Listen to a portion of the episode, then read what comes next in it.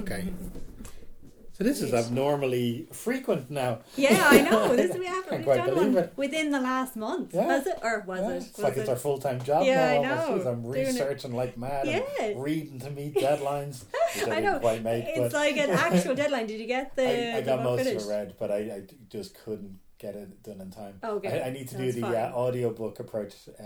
Because the thing with audiobooks is read while I drive. Yes, and you can drift out and it's all like I know you can do that when you're reading. It's just it's so much easier. I do find though with audiobooks I don't pick up as much information. Yeah, that's what I worry about. Actually, we're talking about Malcolm Gladwell's book today. Yeah, okay, so here we go again. Talking to Strangers. Let's get professional as quickly as possible. Talking to Strangers. Mm-hmm. And so I was racing towards the end. I didn't quite make it, but I got enough of it read, I think. Yeah. And but you went audiobook.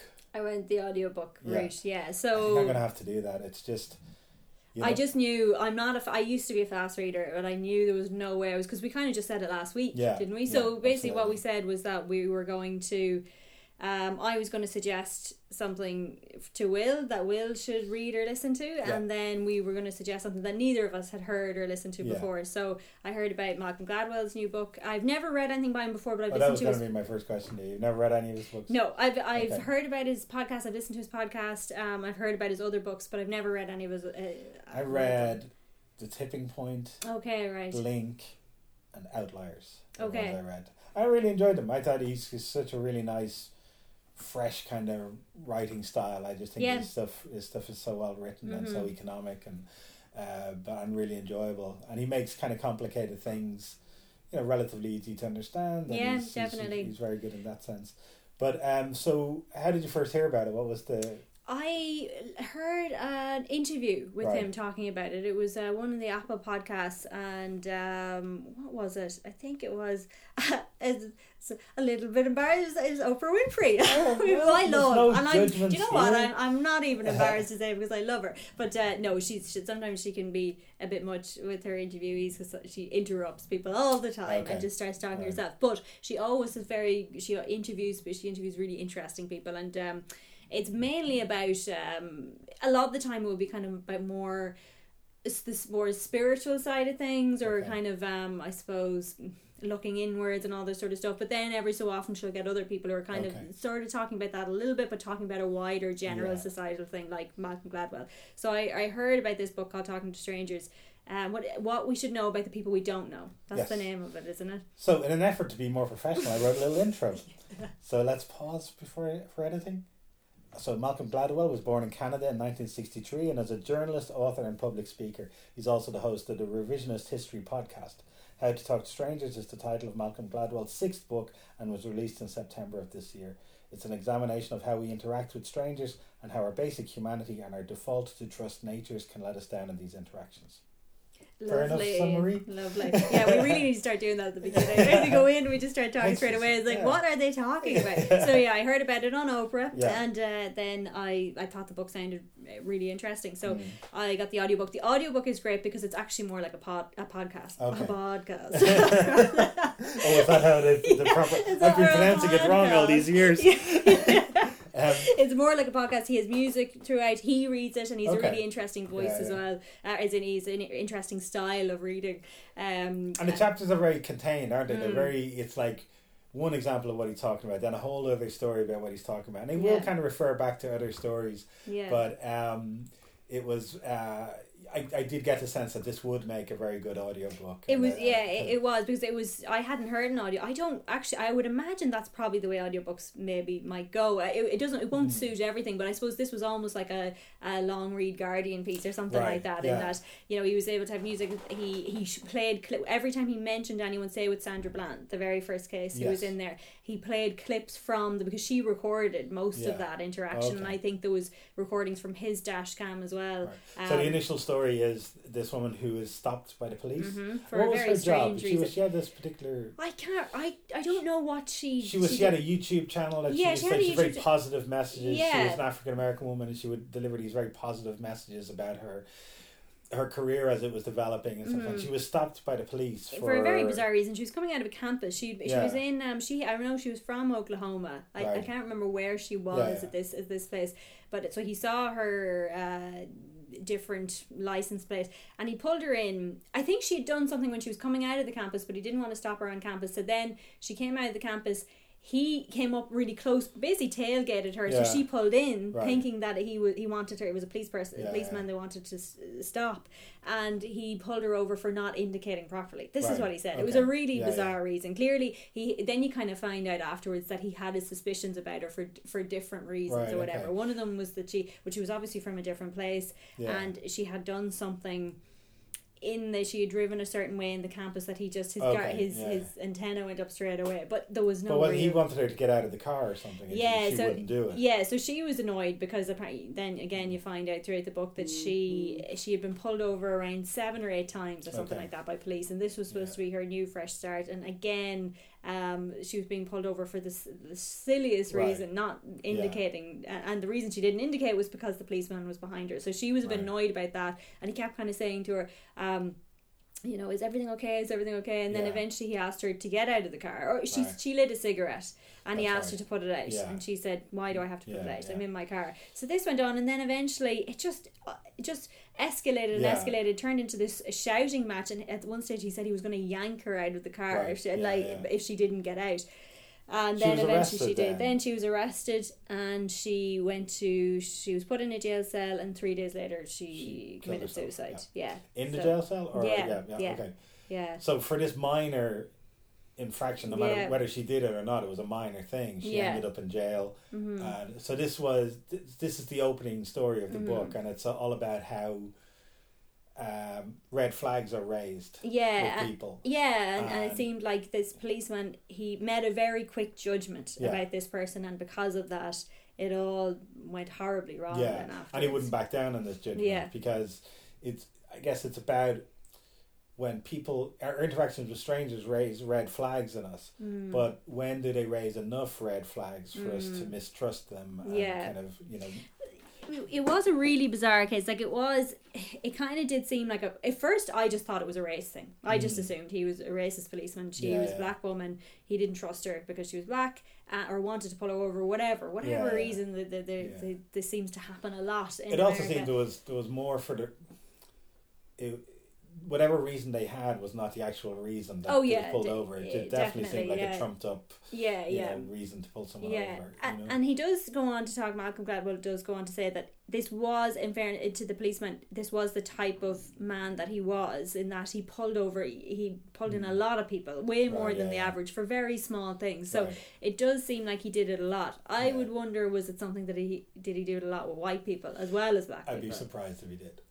I would imagine. I don't know why I say that, but it just seems... Because it seems so bizarre. It seemed like such a strange reason to pull somebody over at it.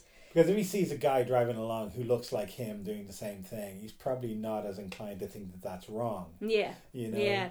But, and it's just this terrible misjudged situation. You could argue in theory on both parts, but definitely on his, that led to this tragic result. And then it goes on to talk about... one of the earlier stories was the Queen of Cuba. Oh yeah, the story, which was one of the ones I found the most interesting. Yeah, which is about the revelation that there was a spy high up in the intelligence agencies in America for Cuba, and just how this string of events involving an American plane being shot down over Cuba. Yeah. Unraveled this, and how she was revealed to be a spy. And how everyone she worked with had no clue. Yeah, it just went on for so long, even after being interviewed by that man. Yeah. I can't, something in the beginning I would see, I've forgotten his name, but... it was Cartwright or something like that, I think. Yeah, and he did have his suspicions about her, but he couldn't. It was this whole idea of defaulting to truth. That was one of the things I found most... And to be honest, I really liked the book. I don't think anything... massive came out of it in terms of what I didn't know, or maybe ways that we could change it, but that was one of the things I was surprised about. I thought we would actually default to people lying. I assumed that as a human race, in general we would be more cynical. Yeah, I would have thought so as well, but it seems like what he's saying is that that's what we all think, but in practice... we actually... You know, it's like red flags are raised. Like, there was some very dodgy behaviour. Like, the day of this attack, on the shooting down of the American planes over Cuba... And she was working in relation to Cuban intelligence. And she was an American operative working to find out stuff about Cuba, and kind of she was the top person in that department. Yeah, she took a half day. She did. That was the day she decided to go home early and wanted to get something to eat. And it was kind of like with everyone kind of going, "Well, what's the problem? You know, there's nothing to do here." You know? She wanted to eat. Yeah. And but you know, as it turns out, it's this like straight out of a spy movie scenario where and this guy comes to interview her, this investigator. And she has this very flippant attitude towards him. And she's kind of telling him, you know, I've got to be out of here by 2:00. Or, you know, how long is this going to take? And he's thinking, if this takes 12 weeks, that's how long it takes, you know? Yeah. And then to the point where she was annoying him. And to kind of shut her up a bit, he just he kind of strongly said to her, I'm here, you're on suspicion of being a counterintelligence operative. Mm-hmm.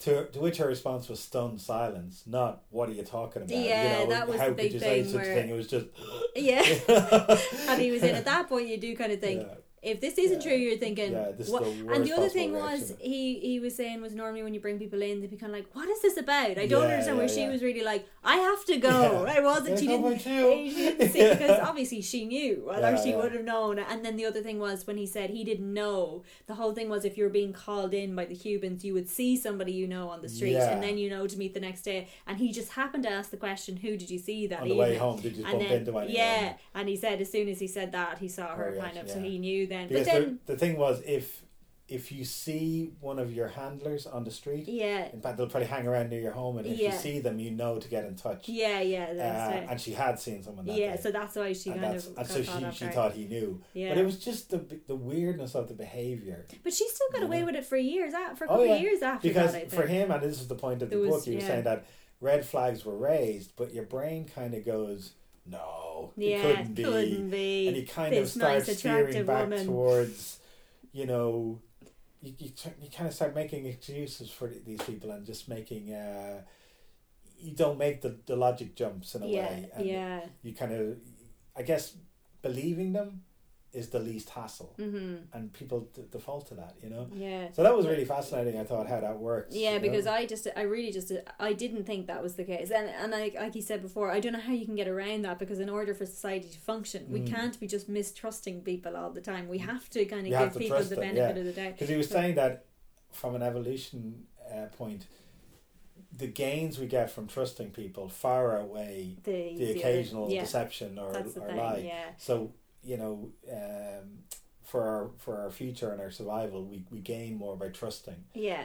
And so we're wired for it in a way. Yeah, but it kind of...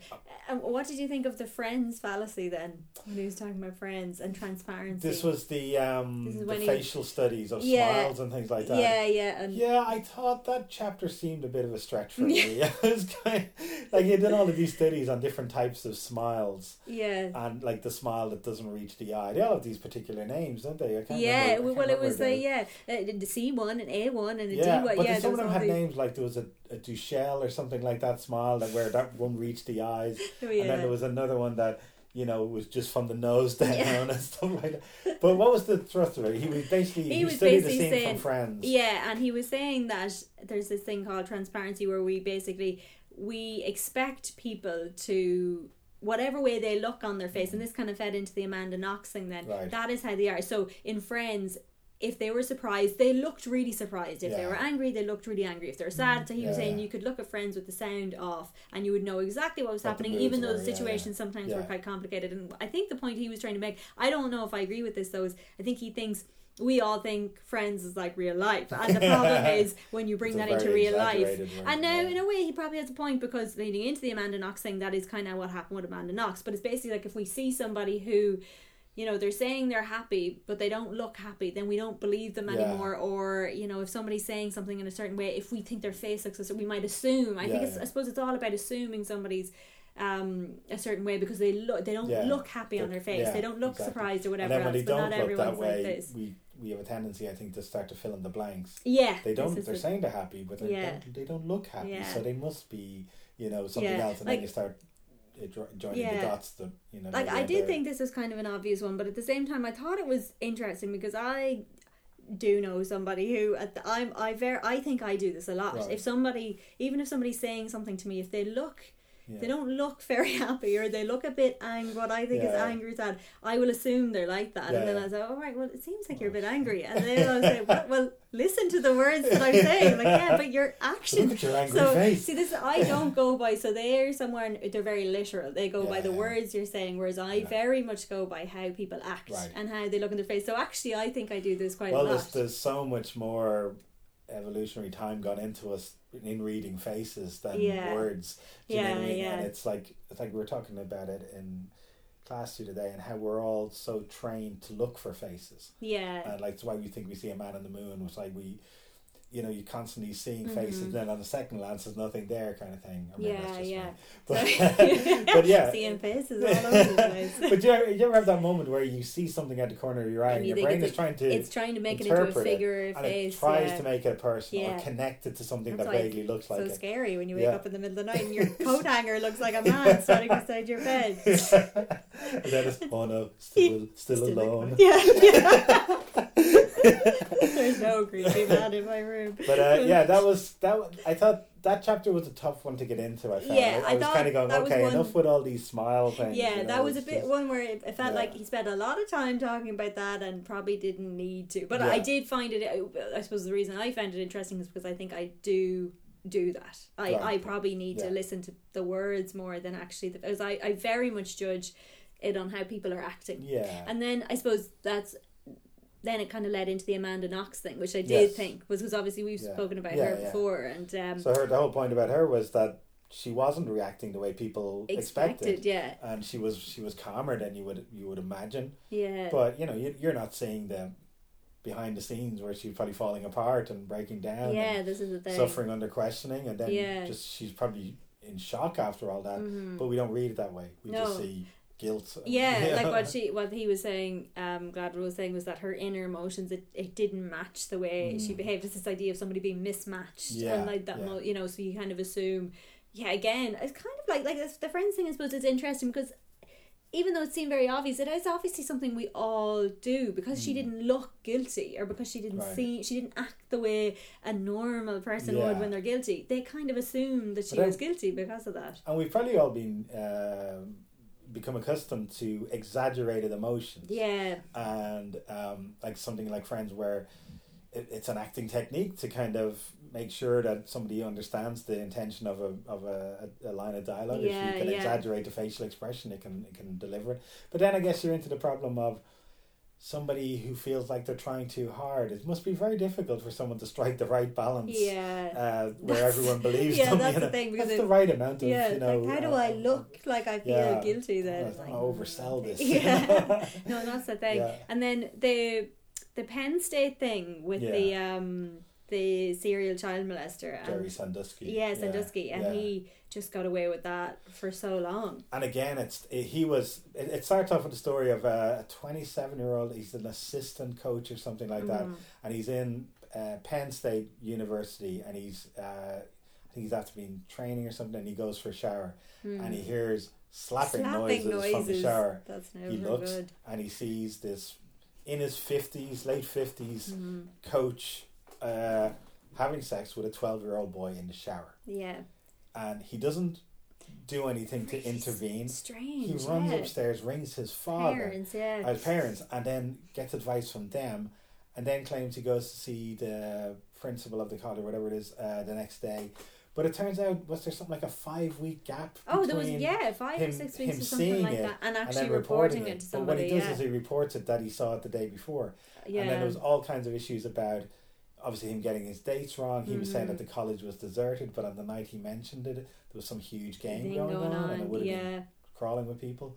Yeah, that was strange. He, with that, it was kind of like, I suppose because he'd left it for so long, maybe he had to start making up things, and it just did. But it also seemed like, why is this should be just a straightforward thing of you saw something that wasn't right, you went and reported it. Like, why was there this big I guess people are so afraid of reporting a thing and getting it wrong, and now it's on them to kind of, and then it to, is and obviously that's pretty much the worst thing you can accuse somebody of, so if you're saying that, and I don't know if somebody would be so forward thinking in that moment where they see somebody like a child being abused like that, and they go, they just leave rather than tackle them. I can't imagine that they'll process it all so much and kind of go, well, I better not.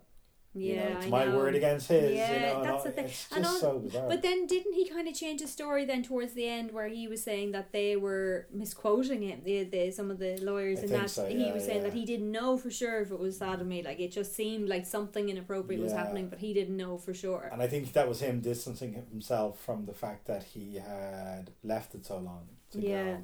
He kind of he had to introduce some uncertainty to make himself look. Not so maybe callous or so frightened about it. Maybe. But I can't believe that Sandusky wrote a book called Touched. Yes. And but there was the point where everyone was kind of pointing out to the authorities, that this guy is doing questionable things, and there was, people, like a reporter outright asked him, was he attracted to 12-year-old boys? And he paused. He shouldn't have to pause. I say attractive. He dragged that out for a lot. Like, really, that should be something like, no, if you're that kind of guy, you rehearse that. You're attracted to 12-year-old boys? No. Even at the word 12, the no was coming out. The no should be there already. But it showed you people went the path of least resistance. They go, the odds on this being true, he seems so nice to me, nobody else has said anything, maybe this person got it wrong.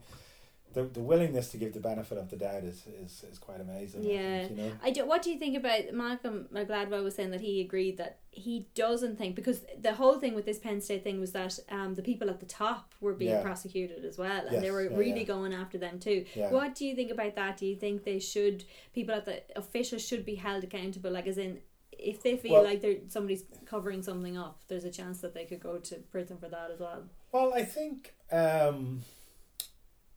if they didn't act on the information they were given, didn't investigate at all, I think certainly they've contributed towards that behaviour.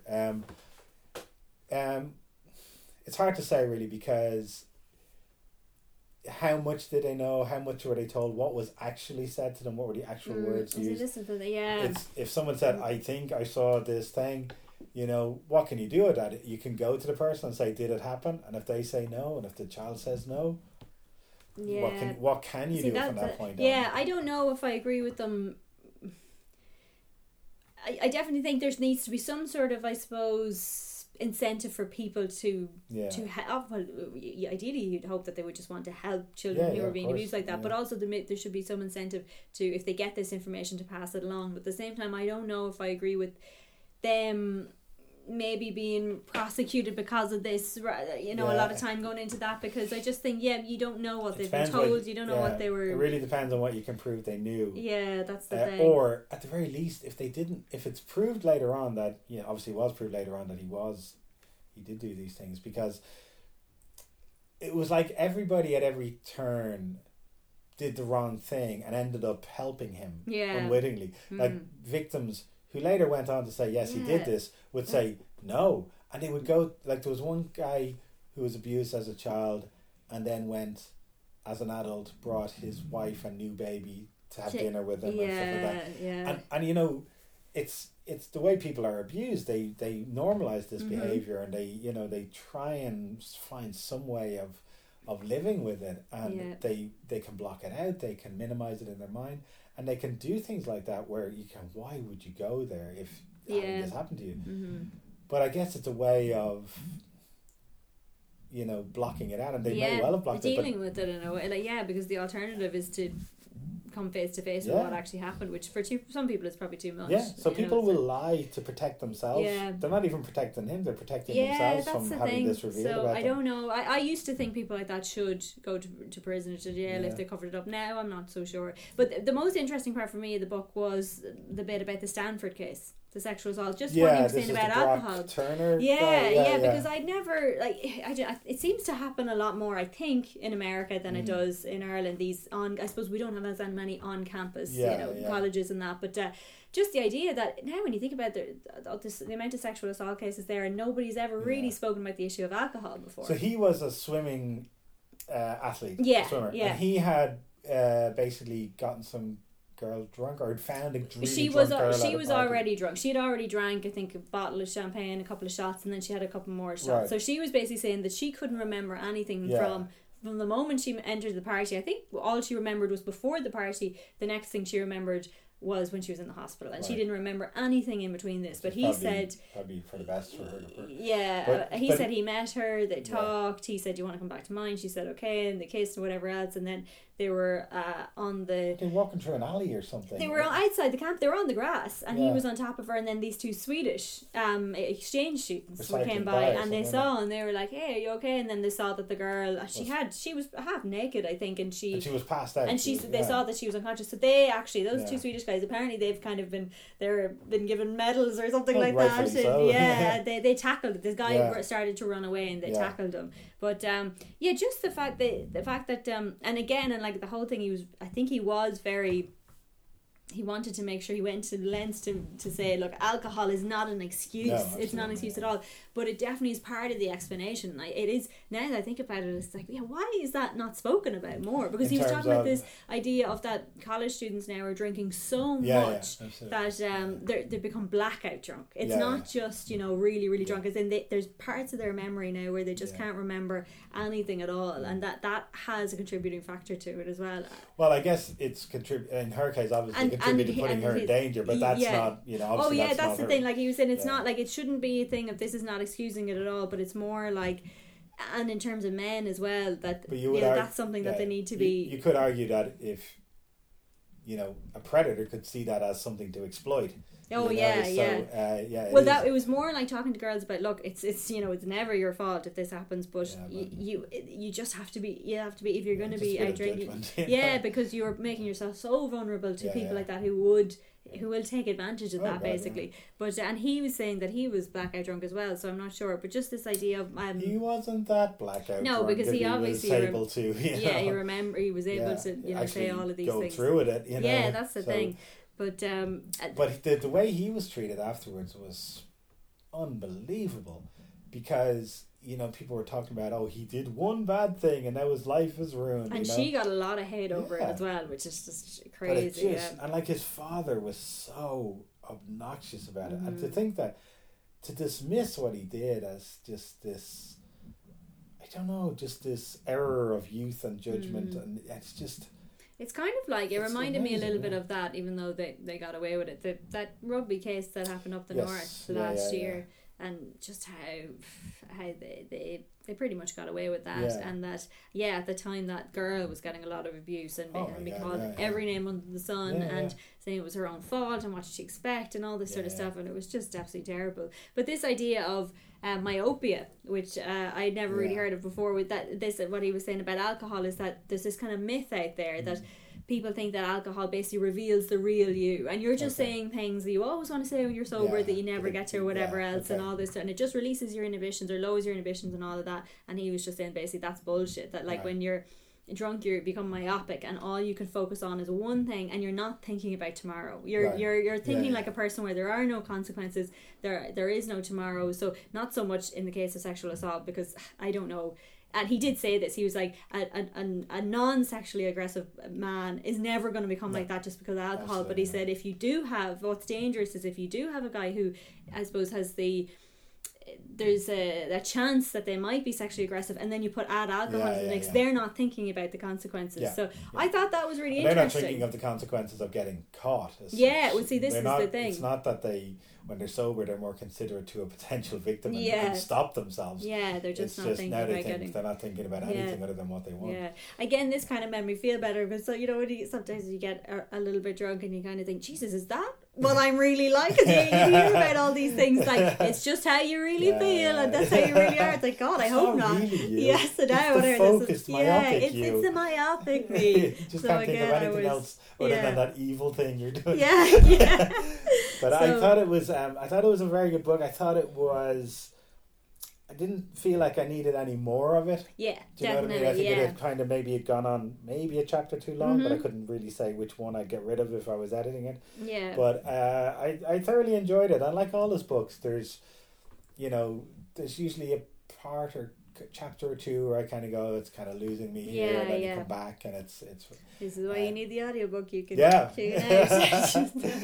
But no, I thought it was really interesting as well. I don't think I would. The only thing I would have liked was for him to maybe offer some ideas or advice on how what we can do. It was more like he was presenting a lot of evidence about things that we know and we don't know, but those know. But then it's really difficult. Like, how do you? You know, he's trying to get us to see things differently, and that's what he does. I guess, though, I kind of thought his point was red flags come up, but in a lot of cases, we ignore them, but I guess you have to be more in tune with them and just to say, let's not dismiss it straight away. Let's just live with it for a while and not just try and find a way around it. Yeah. Let's just kind of live with it and see if it is real. Like even the Bernie Madoff stuff. Oh yeah, and they were talking about the guy who they compared to the holy fool. Mm-hmm, in literature, the holy fool is the person who sees through all the bullshit. It's kind of like the the kid who points out the emperor's new clothes aren't real. What do we call it? Whistleblower. Common terms. And they mentioned the guy who was the whistleblower essentially for Bernie Madoff and his Ponzi scheme, and now that guy had Kazopoulos or something was that his name. He had a lot of personal issues that wouldn't be conducive to functioning well in society, but in on one aspect he was able to see through things very quickly and not let them go, and he said the world can't exist with everybody being a holy fool. Is the thing. Just so you kind of, but you got to listen to them when they speak up. And then on the other side of that, as well as kind of taking note of these red flags or whatever else, is then the other extreme of that, where we're making these rash judgments too quickly. What he was kind of saying was in America, especially American law enforcement, the policemen there are almost trained. They're being forced to make these very quick, harsh judgments about people. And as a result of that, things like the Sandra Bland. And then you do find out afterwards, she had a lot of troubles herself. She tried to commit suicide before that. She'd lost a child. This was kind of a new start, so it crumbled very quick. She was probably vulnerable, very vulnerable to begin with, you know. Yeah. But it's just a kind of bookends. But it's never as straightforward as he stopped her, brought her to jail, and 3 days later she killed herself. Yeah. There's more to it. Yeah.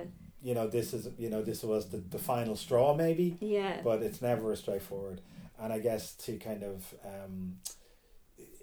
in our interactions with strangers, we make these quick judgments and we rarely back down from them. Mm-hmm. And I guess when it's a position of power or a challenge to your authority, like in that case, it's seen as a sign of weakness, so the situation escalates, and it's just how people can't. Yeah, and we'll never back down. Yeah, but I really enjoyed the book, and I'd recommend his other ones if you haven't. Oh yeah, them. Yeah. Outliers is very good. It's the one about the 10,000 hours of practice theory. That a theatre concert violinist will put in 10,000 hours of practice before they get to that level. Right. And it's just how many people start playing the violin. This is a starting point and end up with that job. Okay. You know, and it's just what's involved to become really good at something.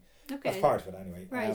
Yeah. So. Yeah, I would recommend that. I would recommend this book as well. Absolutely. Okay. So the next thing was I asked Will to listen to a War on Drugs album called Lost in the Dream, which is a couple of years old now. It was released in 2014. Yeah. Do you want to tell everyone, all the people who were listening to this, Will, what was the other thing I suggested you listen to? Oh yeah, so we had suggested, I come up with this idea, we recommend something, and you. What was the first thing that you said? There was some artist you mentioned, not the other one. Oh, I can't remember. Maybe it's Warren. Maybe it was somebody else. And The Field. Yeah. Right? I can't remember who the other one was. And I remember thinking, I read that text and I went, that's probably some cool band I've never heard of. And then I texted back, and as soon as I pressed send, I knew. Oh, God, I've made a huge error. I said, I've seen The Field, thinking of the Richard Harris, John Hurt film from the 80s about a murderous field owner. And then I remember thinking, how am I going to get out of this? And I remember saying, I was going to say to you that I just assumed you meant the field, because for people outside Dublin, that film's like Star Wars. Yeah. But so after that shame, I opted to listen to the album by The War on Drugs that you recommended. So had you listened to War on Drugs before? No. Oh, right. It's one of those bands I'd heard of. Yeah. I didn't know anything about them. And so I did a little checking on them. And I've got a little piece prepared on that as brilliant. Well. Gosh. So Lost in the Dream is the third album from the American band The War on Drugs and was released in March 2014. Singer and main songwriter Adam Granduciel is the sole original member, and the band is essentially a vehicle for his songs.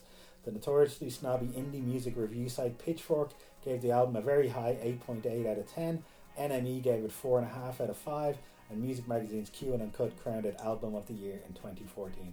But the real question is, what am I going to do? Yeah, that is always the real question. Before you say that, can I just ask if there's any way where we could play out this episode with a piece from Disappearing? I would really appreciate that. So what did you think of it?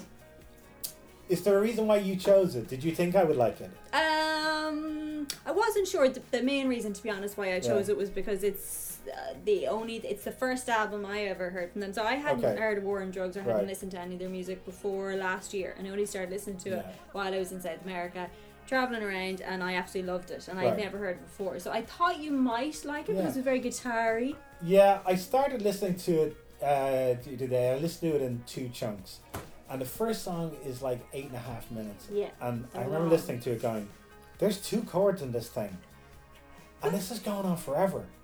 And then I went, hang on, I can hear a third chord. Because if you can think of the chords as A and B, it was kind of going A, B, C, B, A, A, B. And it was just kind of, the third chord was just a little link back to the other two. And I was kind of going, two chord songs. For 8 minutes. You know, and I was, it was fine. You know, it was, musically, I liked it. There was lots going on that I liked. But what I'm looking for in songs, and this is no reflection on what this is, I don't like songs as simple as that. I tend to like songs that have more parts to them, certainly more interesting chords, because I looked up the chords to this thing and they're very basic. There's nothing wrong with that. There's absolutely nothing wrong with that. But I'm amazed at the faith a man has in A and G7 for 8.5 minutes. They are great chords, though. They're so close together. I'm assuming, I don't know. There's nothing wrong with it. It just struck me as, this guy needs an editor. And it went on for quite a while. And at the end, I had this long fade out kind of instrumental section at the end. And I kind of thought, this is not what I'm looking for in songs. So I wrote down a few notes about it as I was going. But how did it make you feel, though? See, this angry. Is actually...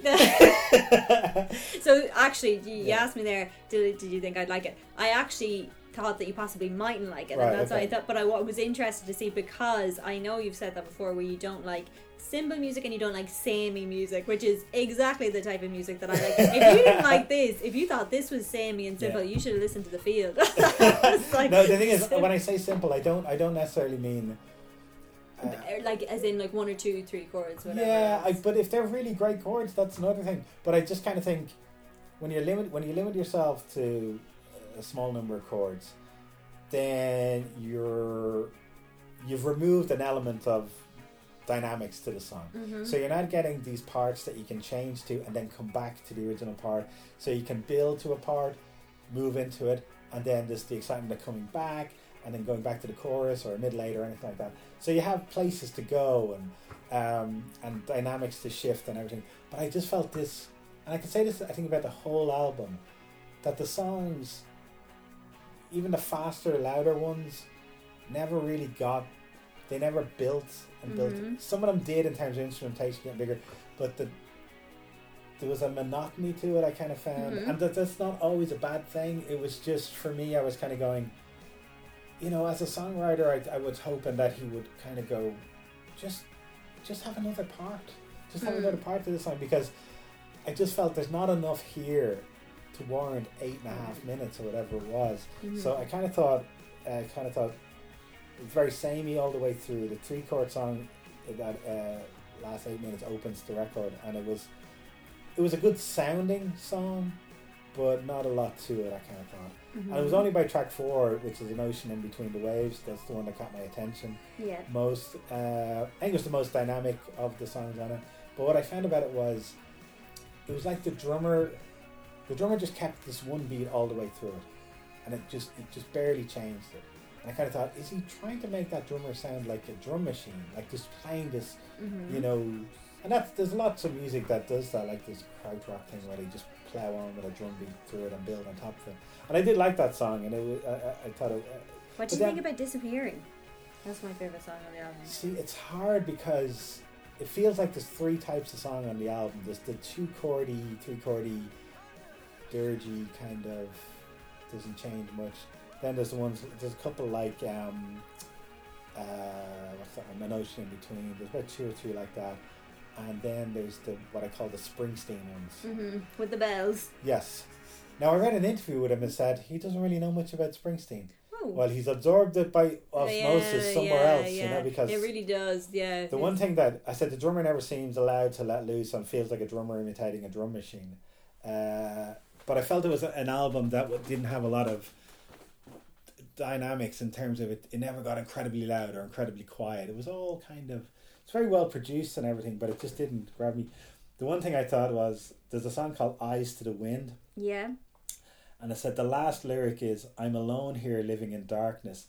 And then he goes, all right. I go, come on, you know, it's just, oh. Yeah. But I felt like his lyrics are very much, and he seems like a very anxious chap who's plagued by a lot of panic attacks and anxiety and stuff like that. Mm-hmm. And he was...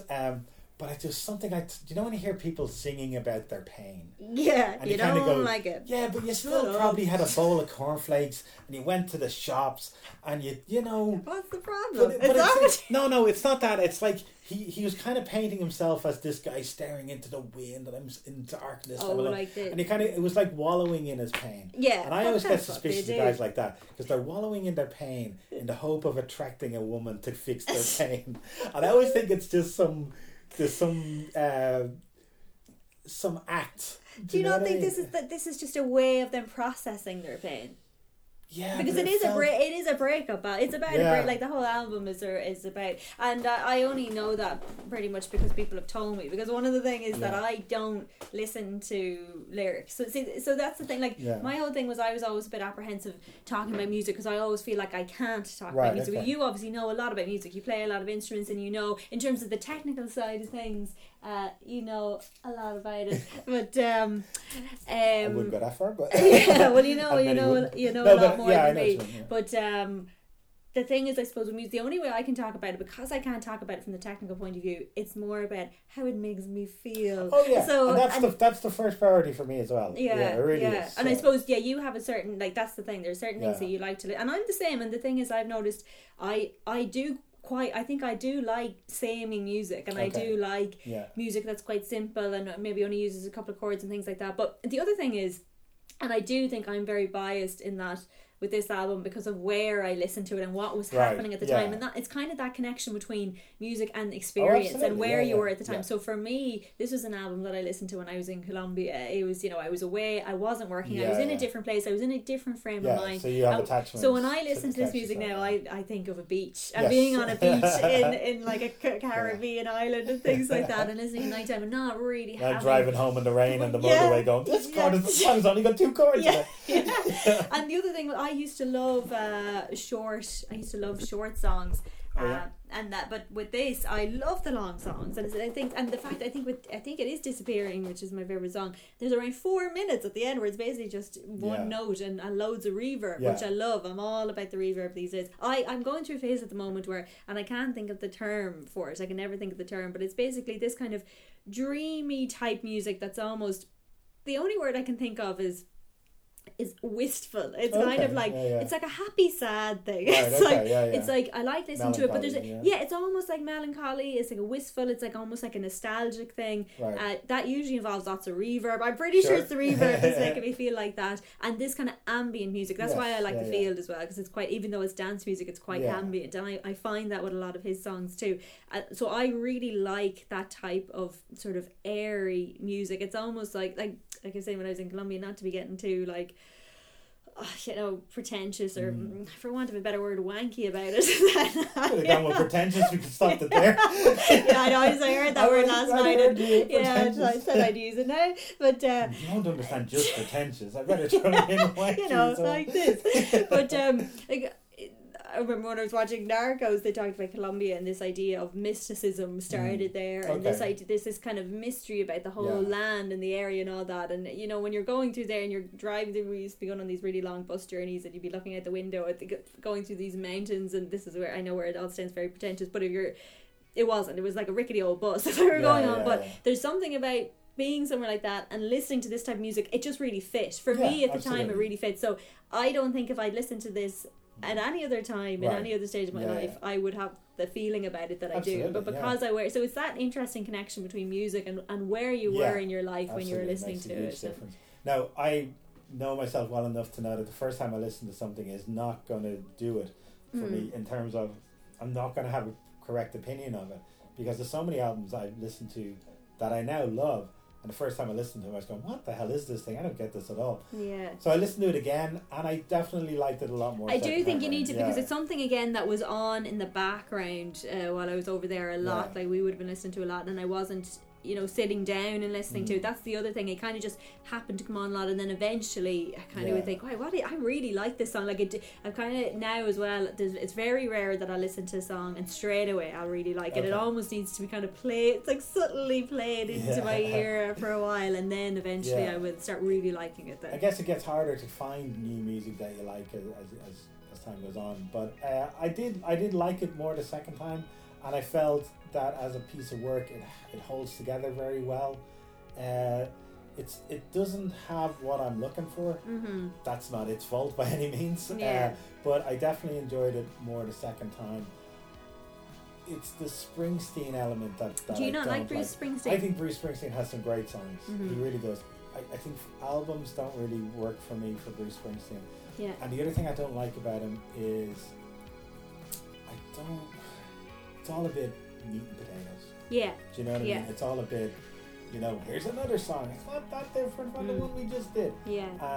But also, not so much with this guy, but the Springsteen thing of, you know, it's like the Tom Waits thing as well. Tom Waits, I always call him Millionaire Hobo.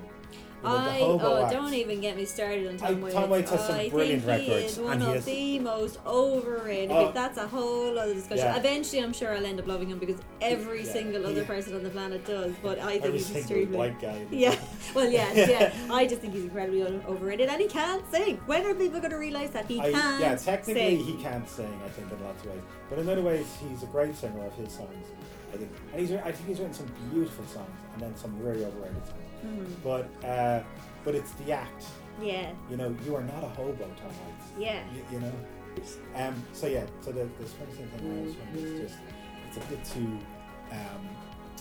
You're not a blue collar dock worker. True. You're, you know, they call you the boss for that things.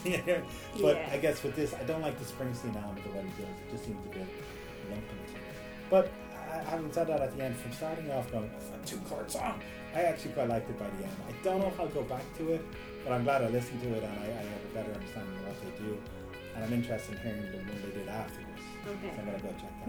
Yeah, okay. So well, we're going to be kicked out of building now. Next week we're going to talk about... Oh yeah, so what is the thing that you want me to... Unbelievable is the program we're going to watch. There's 8 episodes apparently. Unbelievable, okay, right. On Netflix, we're going to talk about that. Okay. I'm going to ask you to listen to an album that...